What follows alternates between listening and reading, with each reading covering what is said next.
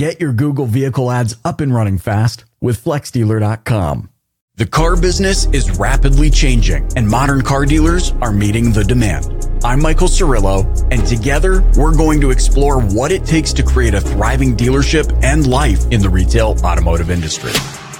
Join me each week for inspiring conversations with subject matter experts that are designed to help you grow. This is the Dealer Playbook.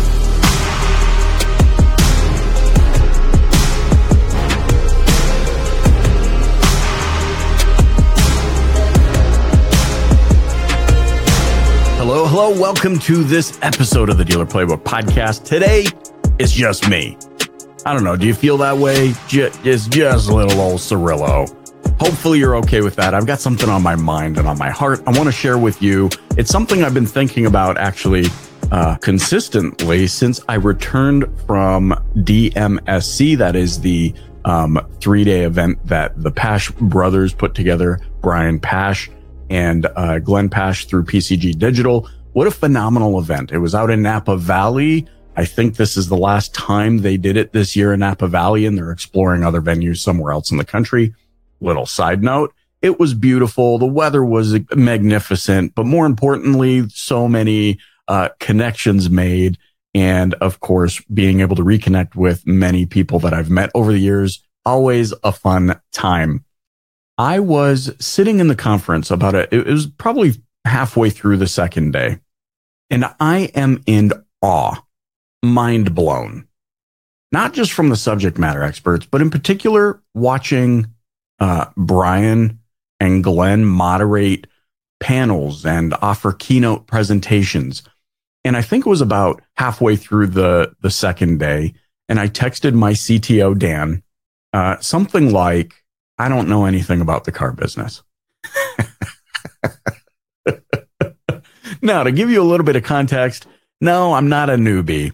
No, I'm not brand new to the industry. In fact, I think at time of recording, I'm going into my 22nd year in the retail auto industry. So yes, of course, there are things I've learned over the years. Yes, I have acquired knowledge. Yes, I am curious and always wanting to learn more. I like to think that I'm a sponge. However, when contrasted against someone whose hands reach so much further into so many more circles and through so much more subject matter, I sit here, the humble student in awe, overwhelmed a little bit by there is so much more I must know. Do you ever feel that way? Do you ever feel overwhelmed that maybe you just don't know enough? Maybe there's there's more to learn. Maybe you're inspired like I am uh, by the Pasch brothers in how much knowledge they've acquired and how how well they are able to articulate and explain their knowledge to to us. Um, I think that's totally okay. Having those moments of humility, I think, are perfectly healthy. And we are all in an industry where there's this this unspoken invincibility factor, I feel like, where if we don't know something, we can't admit it. We can't be vulnerable. We can't be a subject matter expert, but also still acknowledge that there's so much to learn. And here I sit with you, openly admitting, holy balls, there's so much more for me to learn. And that excites me that actually gives me something um, almost tangible. I feel like I can sink my teeth into. There's so many notes and topics that I came away from that conference, whether it was listening to my new friends, Patrick Abad or Gino Walsh and hearing how they lead their organizations and how they grow their, their dealerships and what their visions are and how they pull the best out of their people. Such inspiring stuff. And I guess the reason why I felt impressed to share this with you is because I want it to be normal to be vulnerable and admit there is more to learn.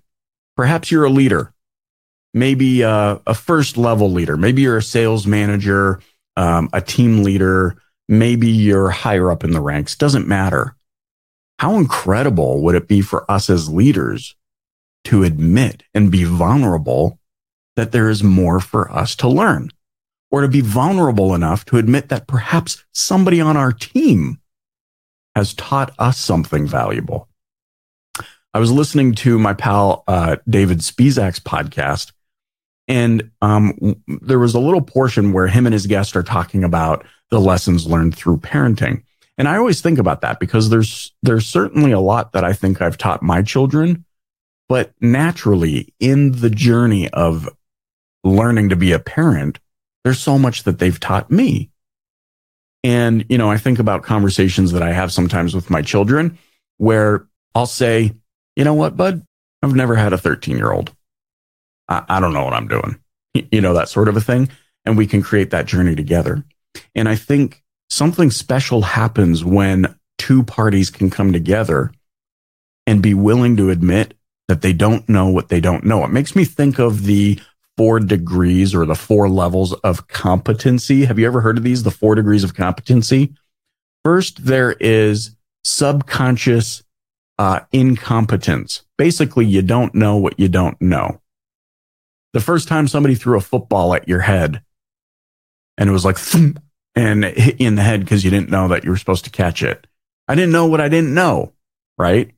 And that can sometimes plague us in the industry because we feel like we should know it, but we don't. But we can't let anybody know that we don't know what we don't know. And then we are just stuck in this hyperloop of suffering. That's the first level of competency, subconscious incompetence. Then we learn that we didn't know. This is the second phase of competency, uh, level of competency we then are made aware that we didn't know it. So now we are consciously incompetent, consciously incompetent. Oh, now I know that I don't know. That allows us to move on to the third level of competency, which is conscious competence. Conscious competence is you're, you're, you're still thinking through the mechanics of what it is you're doing. So for example, if you go to a toddler and say, tie your shoes, they're subconsciously incompetent. They have no clue that they didn't even know how to tie their shoes. They didn't even know that tying your shoes is a thing. Then you make them aware. They become consciously incompetent. Oh, well, here's this thing. Now I know I didn't know. You then move on to teach them how to tie their shoes, right? The bunny around the tree thing. So they, they move on to conscious competence. You can see the, the, the hamster running in the head as they position their hands through each step of creating the loop with the laces and tying it around and pulling it through. And they move through a period of conscious competence where they have to really put effort into thinking through each step. However, by the time you're, well, hopefully by the time you're a teenager, you move on to the last level of competency, which is subconscious competence. You no longer have to think about it. It's a motor skill. It's natural, right? If I said tie your shoes right now, you'd be able to tie your shoes while watching a TV and listening to a podcast and having this conversation with me.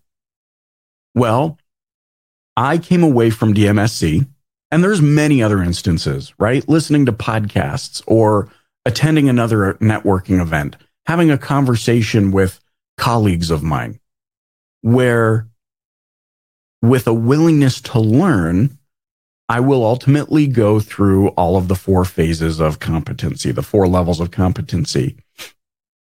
And I'm not immune to feeling incredibly uncomfortable when I realize I didn't know something that I didn't know. And I'm extremely uncomfortable sometimes when I have to admit I didn't know what I didn't know.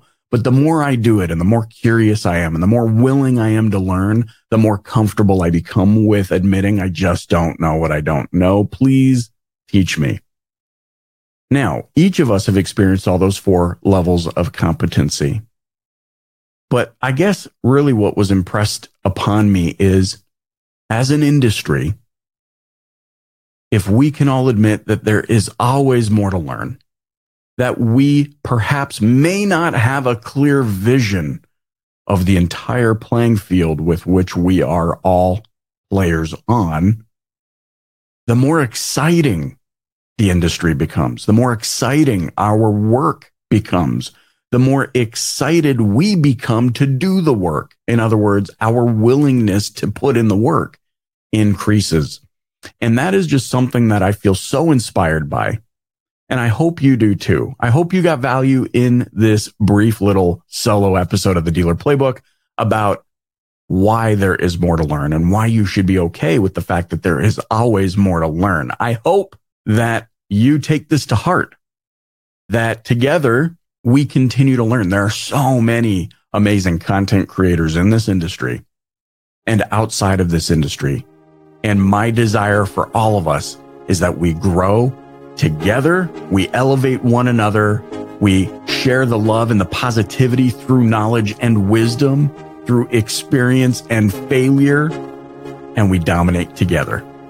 Thanks so much for joining me on this episode of the Dealer Playbook podcast. I'm so glad you're here. By the way, just past 500 episodes. Holy smokes. 500 episodes. Um, I posted something on social media, so inspired and encouraged by all of the kind messages. So many people saying, Man, I've been with you since the beginning. Holy crap, that's almost 10 years. Your support means the absolute world to me. Thank you so much for being here. Let's move on to 500 more, shall we?